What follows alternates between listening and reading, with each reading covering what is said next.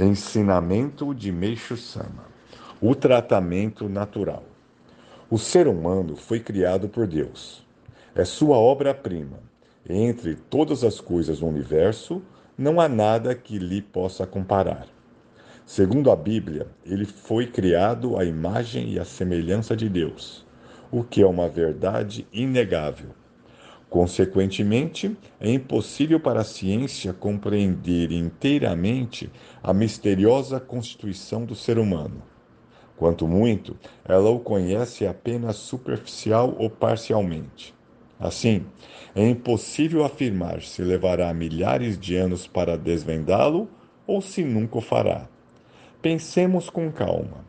O funcionamento do corpo, a sutileza da ação, vontade e sono, a manifestação dos sentimentos de alegria, ira, tristeza ou prazer. A sensibilidade do sistema nervoso, que reage até mesmo à picada de uma pulga.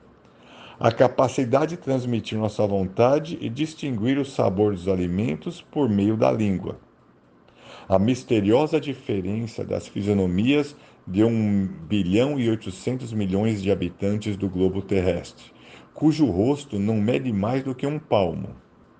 Só estes exemplos já são suficientes para que louvemos o poder do Criador do Universo. Principalmente se tratando do mecanismo de reprodução, o mistério que envolve o processo de criação de um ser humano é realmente inexprimível em palavras.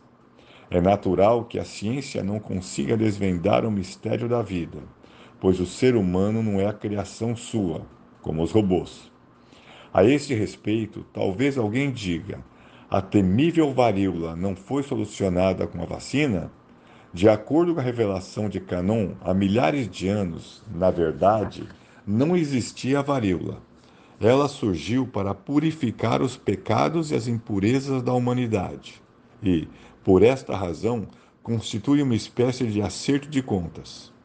A vacina é uma forma de esquivar desta purificação e, portanto, trata-se de um procedimento inadequado. Devido a isso, a saúde das pessoas está debilitando e sua vida está sendo seriamente encurtada. Por conseguinte, o prejuízo é muito maior do que contrair a varíola. Mesmo nos dias de hoje, se as pessoas viverem corretamente, sem infligir as leis dos céus, não há por que contraírem varíola, mesmo que não tomem vacina. Todavia, raramente existem pessoas tão perfeitas assim.